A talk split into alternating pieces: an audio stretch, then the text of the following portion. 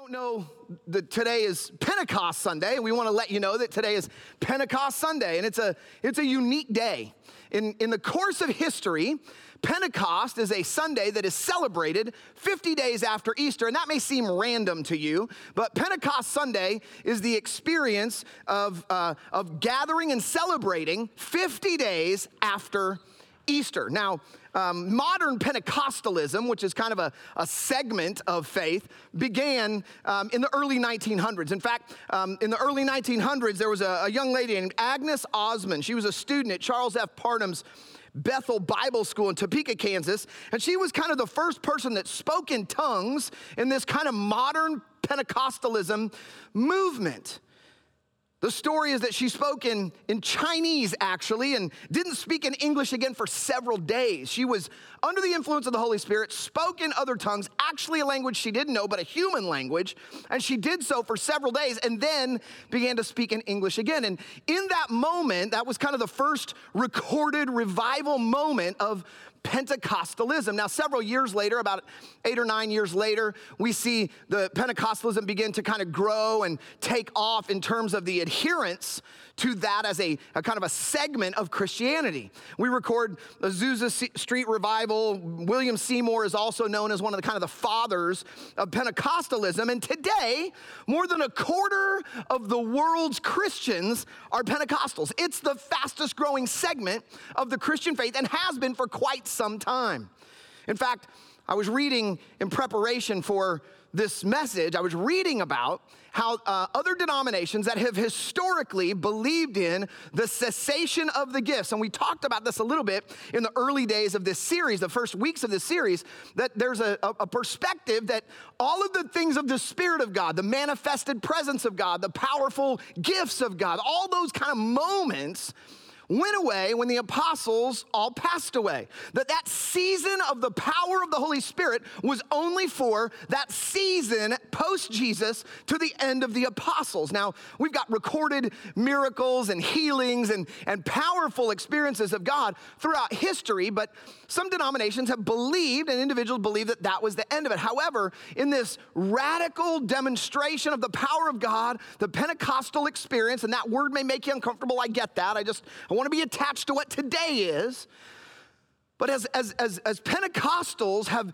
embraced the full measure of the infilling of the Holy Spirit, and the power of the Holy Spirit, and we've seen radical things happen over the last, let's say, one hundred twenty years, maybe more, uh, even more so in the last sixty years, since nineteen sixty-ish, even denominations that historically have taken a posture that is cessationist are, are, are trending toward and moving toward and embracing the reality that the Holy Spirit as a, not just a, a, a person of the Trinity, but as a third kind of experience, an infilling experience that even with the manifestation of speaking in tongues is not something that went away, and there's more um, comfort, more awareness, more certainty, more embrace of it, even in denominations that historically have not embraced it. And so today is Pentecost Sunday. And what is that all about? I, I want to I want to think about something. I don't know about you, but have you ever had a moment where you needed to work on something, fix something, repair something? You were trying to hang a picture. You were trying to, to build something, and you had some had some tools that were handy, and then a moment came you had to do something, and you didn't have the right tool. I, I think about this. I, I don't know about you, but But have you ever used one of these like a screwdriver? Like I, I, I can tell you how many times I've been putting a piece of furniture together, or I've been working on something in my family room or downstairs in my basement, and I needed a screwdriver. This is the right tool, but it was far away. It was out in the garage. I, I, I didn't want to have to go up the stairs, go out in the garage, dig through the toolbox. So I grabbed what was handy, and it was this knife. And I would, I would grab this out of the drawer, and I would kind of stick it in the screw, and I would try and get it to work right and turn. And sometimes it didn't quite fit. I would force it, and I would waste all kinds kinds of time trying to get this to look and work like this. And this is the right tool. It's not that far away. All I had to do was walk up the steps or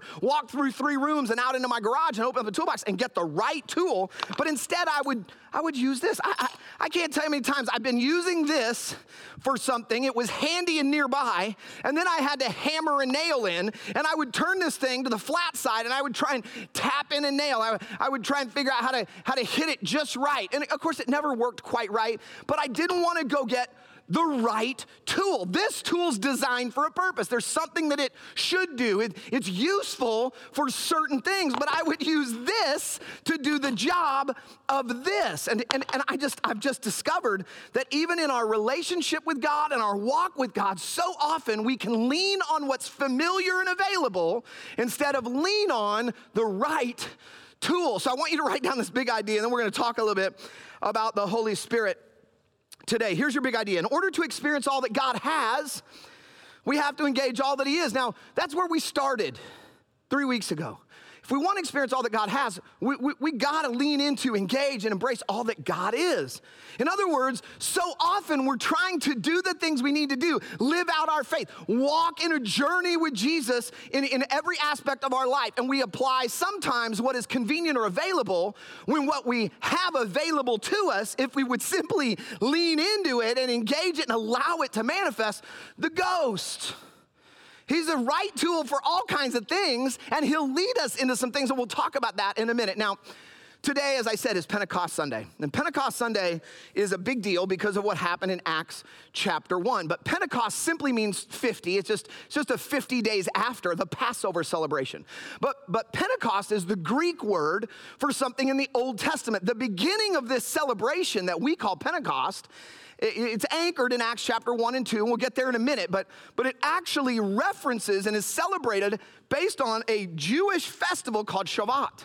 And Shavuot is a celebration fifty days after Passover, which in, in the Hebrew world and history is the, the, the Feast of Unleavened Bread. It's, it's the moment of sacrifice. It's when, when the angel of death passed over the Israelites in Egypt. And then it's it's the moment that, that Jesus celebrated and went to the cross in that very same week, the Feast of Unleavened Bread. And then fifty days after that is Shavuot, and Shavuot is the feast. It's a it's a feast, and it is um it's the it it is the festival of weeks. It's a celebration of an experience in the Old Testament, and it celebrates actually not only the moment of the, the grain or the, the new grain arriving in the springtime, it's a it's an offering celebration, but it actually is attached to a specific experience in the Old Testament. If you'll remember with me that once upon a time, the Israelites were captured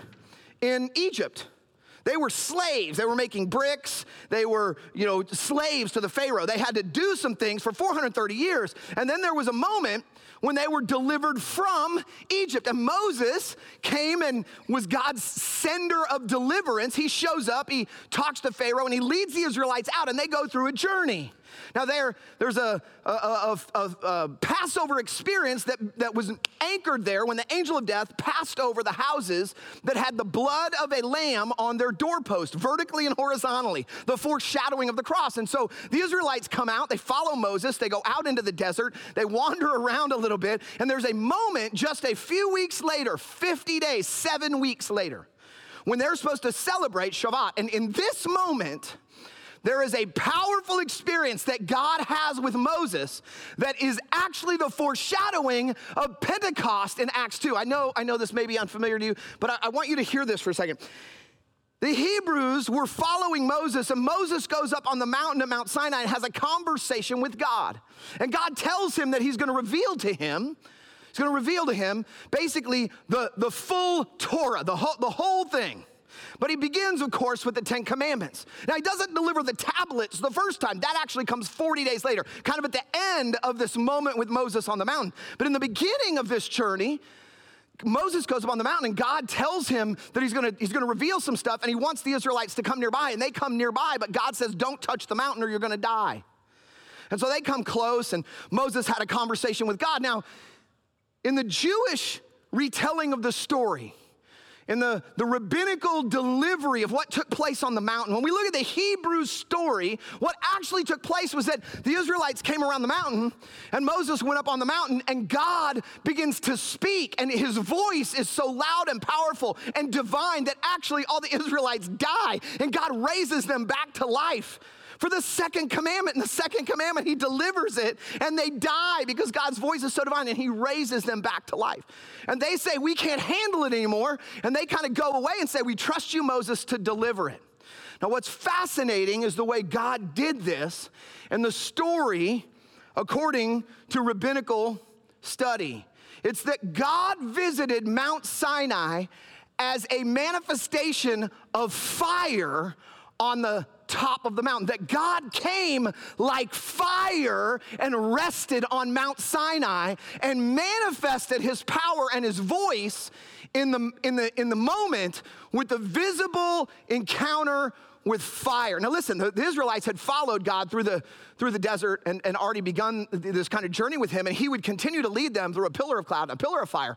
But this moment is so significant for us as those who embrace not only the full measure of who God is, Father, Son, and Holy Spirit, but want all that God is to be engaged by us so we can live out and be all that God has for us and for us to be to the world in which we're placed. And so the Acts two moment is powerful. And I want to pause there. I want you to hang on to that image for a minute, because I think that there are a couple of things that are important for us to recognize about the ghost in this journey, because I know there are some of us out there that, that maybe you're not, you're, you're still kind of leaning into this, the experience of the Holy Spirit, the understanding of the Holy Spirit, the awareness of who he is, even the idea that we talked about last week, that the, the Holy Ghost is the one who is putting all the gifts in the bag that get delivered to our home, because he knows best what gifts work best and will fulfill us best based on who we are. In other words, we seek God for all his gifts, but the Holy Spirit knows the right gifts and distributes them to us, and we seek and ask for them, but he knows best which gifts to place in front of us. Will we open the bag and pull out the gifts? And there's three places in Scripture we talk about them, and the ones that are most uncomfortable for people typically are the ones in First Corinthians twelve. They're the, the power gifts, the, the manifestation gifts. They're the things where the Holy Spirit does these kind of miraculous things, gifts of healing and miracles, the, the, the, the significant magnitude, the gift of faith. There's the discerning of spirits. There's tongues and interpretation of tongues. Those gifts tend to make people a little uncomfortable, and the reason is because they're clearly supernatural. They're not natural. They're not that we don't we don't all have the capacity to do that in our natural abilities. That takes a divine engagement, a power that is beyond our humanity to, to manifest those things. And so there's some some trepidation there. I think that should be hugely exciting. It's like it's like it's like kind of like trying a new piece of candy that's in the bag. When you open the bag, there's some candy you know, but there's some candy you may not, but you trust the person that gave it to you to give you something good. So you open the wrapper, you try the gift. Wonder if that's maybe where you are. That you need to lean into all that God has. You need to begin to say, God, I want all the gifts you have for me. But I want to give you two things real quickly before we lean into and talk about this Holy Spirit encounter moment that has come to be called Pentecost. First, I want you to write this down. The ghost brings scriptures to life. Now listen, if you if you are not someone who is Pentecostal, you're not someone who's invited the Holy Spirit to, to baptize you, and you've invited the, the Holy Spirit to flow through you with the manifestation of speaking in tongues, maybe that's even scary language to you. What you need to know is that the Holy Spirit still can be active because you have access as a believer to the Holy Spirit. He's part of the Trinity. And one of the things that's really important to know is that the Holy Spirit will bring all the scriptures to life. John fourteen twenty-six, we referenced the translation of this, the Greek Greek word for it, but it says, but the Counselor, the Holy Spirit, whom the Father will send in my name, will teach you all things and remind you of everything I've said to you. So all of the scriptures, everything that, that God has said to us by his word will come alive. The Holy Spirit will enliven it to us. He'll, he'll make it kind of new for us, and, and we'll understand in ways we haven't. The ghost is amazing at all of that. And so, so I want you to understand something. If you struggle with reading the scriptures, understanding the scriptures, having kind of the word of God come to life for you, here's what I'm just gonna invite you to do. I'm gonna invite you when you sit down the next time you open your Bible to just say, Holy Spirit, what do you want me to get from the scriptures today? Holy Spirit, what do you want to show me or, or speak to me today? Enlighten my spirit by your spirit, God Almighty. Holy Spirit, just kind of bring it to life for me. And you will find as you do that, that God honors his word, and the ghost causes the scriptures to kind of pop off the page. The stories come to life. The scriptures have more meaning. Your understanding of what God's calling us to and what he's done starts to make more sense than when we read it like a textbook. I'm just saying to you, I, I hate reading textbooks. I don't know about you. But man, reading textbooks can be so boring. I, I way prefer experiences to reading the textbook. But here's what I know. I know that sometimes you gotta get in the textbook in order to understand how to have the experiences. And, and I would just say to you that, that the Holy Spirit will bring the Word of God, the Ghost will bring the Word of God to life. It will pop off the page to you if you'll invite Him into it. That's the first thing. The second thing is this, um, that, that the footsteps of our future, where we're headed in our life, the Ghost will guide them if we let Him. He'll, he'll guide our footsteps. He'll, he'll make clear to us the steps to take. Our future is founded and formed in our awareness and submission, surrender to our engagement of the Ghost. Say, hey, God, I, the decision I need to make. Holy Spirit, the, the conversations that I'm walking into. Holy Spirit, the, the decision I'm making about everything from, from, you know, from my breakfast to my spouse. Like, what car do I buy? What career do I take? God, I'm submitted. God, the, the The person on the street corner that needs help. Holy Spirit, would you have me engage this in some way? Holy Spirit, what should I say here? Holy Spirit, what's next for me? All of those moments, the Holy Spirit will guide. Here's what it says in John chapter sixteen, verse thirteen. We spoke about this a little bit, but I, I want to just reinforce it. The, but when he, the Spirit of truth, comes, he will guide you into all truth. He will not speak on his own. He will speak only what he hears, and he will tell you what is to come. He'll say to you, hey, here's what, David, this is out in front of you. You need to be prepared for this. David, this is what's going on. I want you to lean into this. Hey, hey David, I, I know that there's this thing that you're thinking about. Here's the outcomes that are out in front of you. He will speak and guide us not only into all truth, scripture, but he will also guide the footsteps of our future, where we're headed. And I just, I just think that so many of us feel sometimes like you're, like I, if I were to step out right now, I would step right off the platform at our church. I, I, I would have nowhere to land. It would be, there's nothing there. And I think a lot of times, even in this season, we feel like we're stepping into the unfamiliar, the unstable, even the absent. But the Holy Spirit will guide us and will prepare us for where we're going. If we'll say, Ghost, guide me. Holy Spirit, guide me. We, I want to know what my future is and what I need to do, and he will do that. Now, the Holy Spirit is the guider and the, the, the, the awakener of life. And here's what I want you to do. I want you to look in your Bible quickly with me. We're going to do this fairly quickly. Um, I want you to open your Bible to Acts chapter one. While you're going there, I'm going to read something to you out of Luke chapter twenty-four, because basically Luke and Acts are, are, are you know, are, are almost the continuation, one book of the other. So Luke wrote it. He wrote Luke and Acts. And, and you, if you read the book of Luke and then just jump right to Acts one, you'll find that they actually kind of dovetail, almost like two episodes on Netflix, right? That, that the, the, the book ends, and when you start Acts, it's almost like you get a little recap to connect the dots between where we came from in the book of Luke. And so I'm going to read you the end of Luke, and then we're going to jump to Acts in just a second. I hope you're there already in Acts chapter one. But here is Luke chapter twenty-four. It says, then Jesus said, when I was with you before, I told you that everything written about me in the law of Moses and the prophets and in the and the Psalms must be fulfilled. And then he opened their minds to understand the scriptures. In other words, understanding scriptures requires an invitation to the revelation of God for us. And so Jesus does this, and then he says, as it was written long ago that the Messiah would suffer and die and rise from the dead on the third day, it was also written that this message would be proclaimed in the authority of his name to all nations, to all nations, beginning in Jerusalem. There, and this is the message, there is forgiveness for, of sins for all who repent. In other words, the message you're to go deliver has to do with the good news of the rescue of your sinfulness in your surrender to God. God, forgive me, for I'm a sinner and I've made mistakes, but I accept Christ. I receive the good news of grace. God, come and rescue me. That's the story. And Jesus says this. He says, this is the message that must be proclaimed in the authority of the name of Jesus to all nations. Now, all nations has some implications. All nations don't speak the language that they were speaking right there. All nations don't function the way the Hebrews do. So when Jesus declared this, there's an implication that he goes on to clarify. And I'm just telling you, you need to hear this. This is such a huge deal. You are witnesses, the very next part says, you are witnesses of all of these things. So he's speaking to some disciples. Jesus has been raised from the dead. This is not pre-crucifixion. This is right before he ascends to heaven. And it, you would think kind of the last things he's saying to his disciples are kind of super important.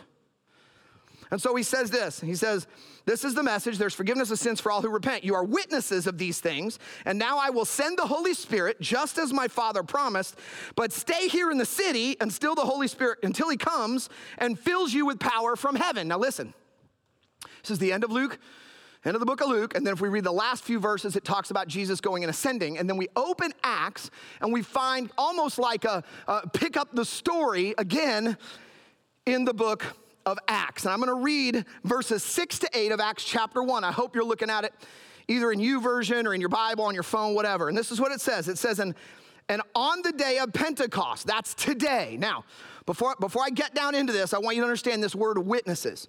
The word witnesses is a Greek word, uh, martus. It's where we get the Greek word martyr. And what we know is that Jesus speaks to these disciples and he says, you are going to be my martus, my witnesses. And three times that word is translated martyr in the New Testament. Nine times it's translated witness. And it simply means one who saw something and tells about it. One who's witnessed something and then delivers the testimony about it. I've, I'm going to go and tell what I've seen. And Jesus tells them, you were witnesses of my death, my resurrection, and therefore the good news. Go and tell everybody about it. And in order to tell them about it, effectively, you need what my Father's going to send, the Holy Spirit. Now, we jump down into Acts. Listen to this. On the day of Pentecost, all the believers were meeting together in one place, and suddenly there was a sound from heaven like the roaring of a mighty windstorm, and it filled the house where they were sitting, and then what looked like flames or tongues of fire appeared and settled on each of them, and everyone present was filled with the Holy Ghost and began speaking in other languages, and the Holy Spirit, as the Holy Spirit gave them this ability. And at that time, there were devout Jews from every nation living in Jerusalem. When they heard the noise, everyone came running, and they were bewildered to hear their own languages being spoken by the believers. And they were completely amazed. How can this be? These people are all from Galilee, and yet we hear them speaking in our own native languages. Listen to this. Here, here we are, uh, Parthians, Medes, Elamites, people from Mesopotamia, Judea, Cappadocia, Pontus, the province of Asia, Phrygia, uh, Pamphylia, Egypt, and the areas of Libya around Cyrene, visitors from Rome, both Jews and converts to Judea, Judaism, Cretans and Arabs. And we all hear these people speaking in our own languages about the wonderful things God has done. What can this mean? They said. So here's what I want you to write down. Here's what I want you to write down. First of all, the ghost gives courage to my compassion. This is so important for you to understand. Is that most of us have a desperate desire to see the people that we love and care about come to know Jesus. We're desperately hopeful that the people that we know and that we care about come to know Christ, because none of us can stomach the idea that they would spend eternity apart from God. If I'm going to get to spend eternity in the presence of God, experience the joy and the fulfillment of worshiping Jesus forever, why do I want anybody I love and care about to not experience that? I don't want them to experience, you know, weeping and gnashing of teeth. I don't want them to experience eternal recognition that they're separated from God for an eternity. I don't want that. So my compassion that they would come to know Jesus, Jesus, like Jesus wept over the city of Jerusalem before he entered it, that we, we, we're, we're desirous of all the, all the people that we know and love to know Jesus. But the Holy Spirit is what gives us both the boldness and the courage to deliver the story as a witness. That's what it says here.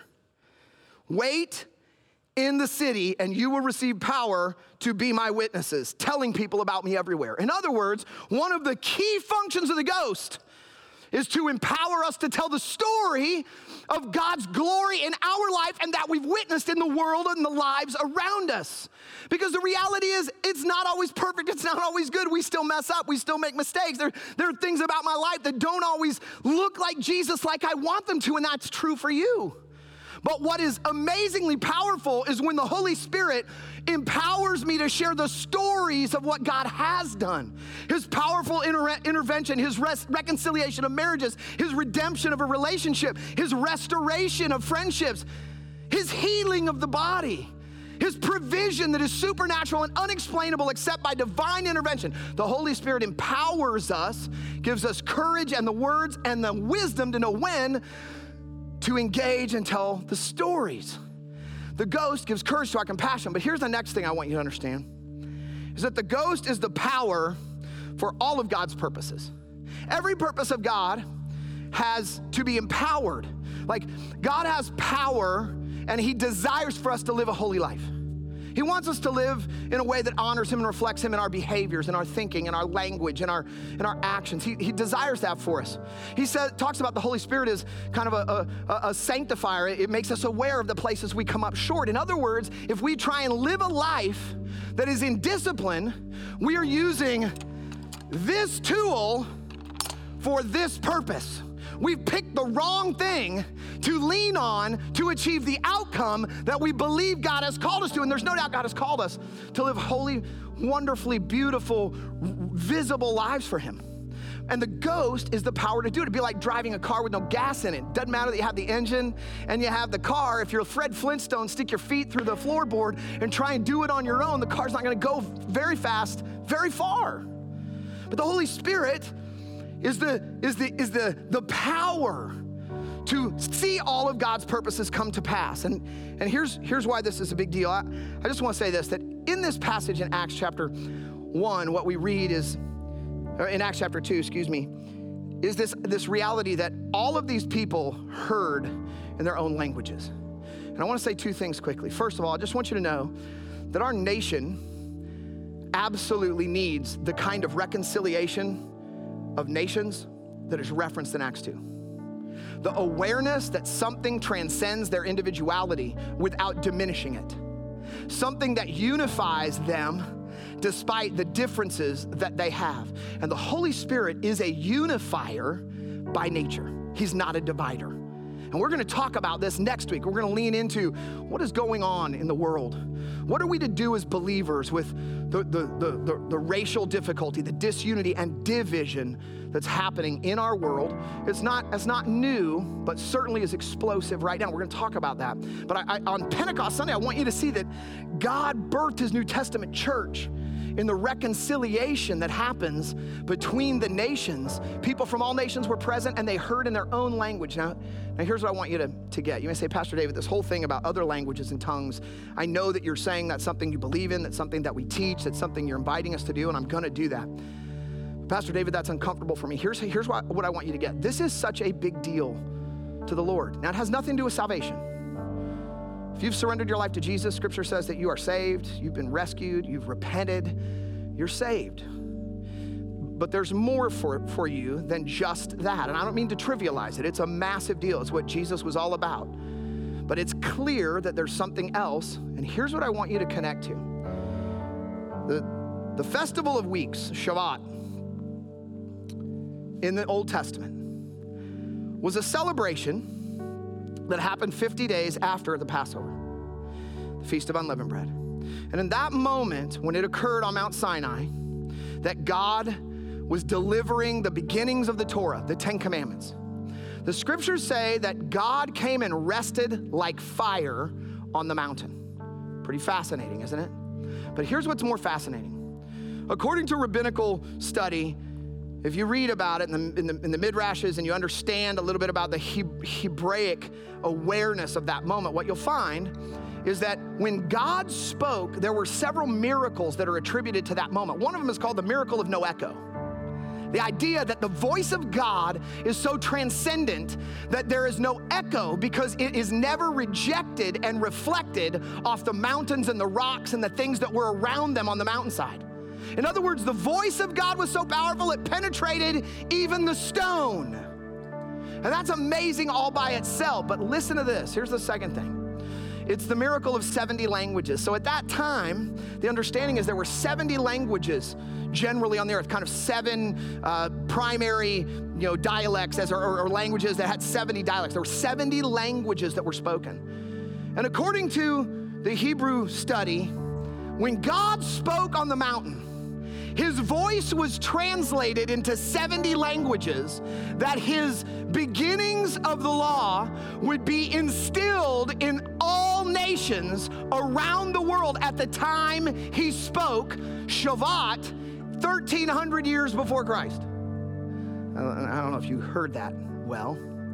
That means that God foreshadowed for us the day of Pentecost at the day he delivered the covenant of the law. He said, here's the securing of my covenant. I will speak it in every language by my power, manifested by the image of fire resting on Mount Sinai, and every nation will know because my voice is transcendent and can't be rejected. I will, I will make it happen by my word. And then we come all the way to Acts. And in the upper room, Scripture says, we just read it, that all, everybody's gathered there and they're worshiping and seeking the face of God. Jesus told them to go and wait, just like God told Moses, bring all the Israelites around the mountain and wait for my voice. They're waiting in the upper room, and then the Spirit of God descends like fire, just like God could have picked any day. He could have picked July the seventeenth. He could have picked October the fourth. Could have picked the fall harvest. But he picked Shavuot, fifty days after the Passover, like when he gave the first covenant marked by fire and the languages of the world being spoken divinely. He does the same thing in Acts two. Fire falls. The, the Spirit of God speaks in other languages, and everybody that hears it, no matter what nation they were from, could hear in their own language the truth, the voice, The, the, the power of God being manifest. I want to say to you, God did not accidentally or just for a season deliver the power of the Holy Spirit for our infilling with the manifestation of speaking in tongues just for a moment or by accident. He was foreshadowing it thirteen years before Jesus, and he fulfilled a new, he manifested a new season and covenant and sealed it. Jesus made it possible fifty days before, and then he brought to pass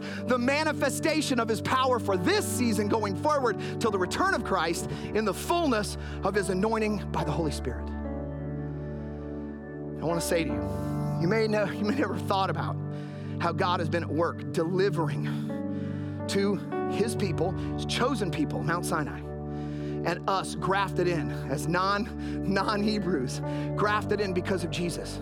And we are not unable to experience all that he has for his chosen people, which he did and foreshadowed all the way back with the law. And now he says, there's a covenant of grace, and I've sealed it, and now I'm delivering you the power to walk in all that Jesus did, you will do by my Spirit. All of the, the things that we want God to bring to pass on the earth are done by the power of his Spirit. And so what I want to say to you is it's time for, for you to get serious about being ghosted yourself. You may be familiar with it, but you're not, you haven't leaned into it. You may have said, I know some people who are, but it's a little unnerving. Here's what I want to say to you. It's okay to be a little, a little, have a little trepidation. It's okay. Some of the people outside that heard it were like, what is that? They're a little unfamiliar. Peter ended up teaching on, he ended up speaking about repentance of sin, because that's the purpose. The tongues are not the purpose. The purpose is the witness. The tongues are an edification for our spirit. The gifts in First Corinthians twelve are to be, to be bringing forth a visible awareness of God's power still at work on the earth. What I would, would say to you is, are you, are, are, do you want all that God has for you? I want all that God has for me. And so here's what we're going to do. I want to pray right now. I just want to invite you where you are, in your, in your, in your living room, wherever you are. I want you to turn your hands up like this. Go ahead, turn your hands up like this. And I'm going to pray. And I want you to pray. I don't want you to just listen. I want you to pray. We're going to invite God to do supernatural infilling right now. Right now. God, fill people with your Spirit right now in their living room, in their bedroom, in their kitchen, on their back deck, out on their boat, wherever they are joining us today, God, by your Spirit, just as you did at Sinai, just as you did in the upper room, would you fall like fire right now in living rooms and kitchens and bedrooms and decks and boats, in parks, God, whether they're on their phone or on their T V, God, maybe they're just listening right now. Holy Spirit of God, infill people in every way that they're inviting it, God. Just, so, just say right now, God, fill me with your Spirit right now. I want to be ghosted. I want all you have, God. I'm nervous about it a little bit. I'm not sure. Is it going to cause me to, to feel weird, God? But I want to be surrendered to your Spirit. Fill me with your Spirit, God. And I would just say to you as you're praying that right now, God, just invite it. As you're saying, God, I'm surrendered to it, and fill me with your Spirit. Here's what I would say to you.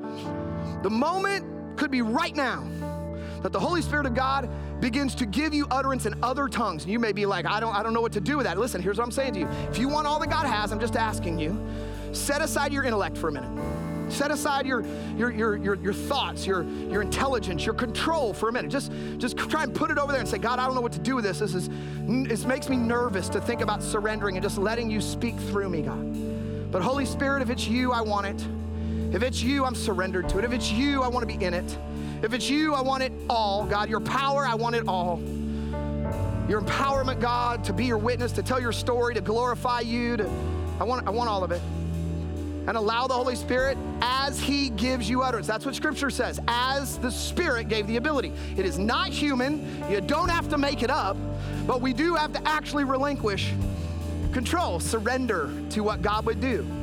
So right now, God, would you fill people with your Spirit right now, wherever they are, and fill them with your Holy Ghost right now. God, would there be stories of the moment right now in the living room, in their bedroom, where they just, they felt the Holy Spirit come and fill them with a mighty power right now. That the fire of God would fall in every place right now where they're watching, and that, God, many would experience the moment where, where your Holy Spirit begins to speak through them right now where they are, in Jesus' name.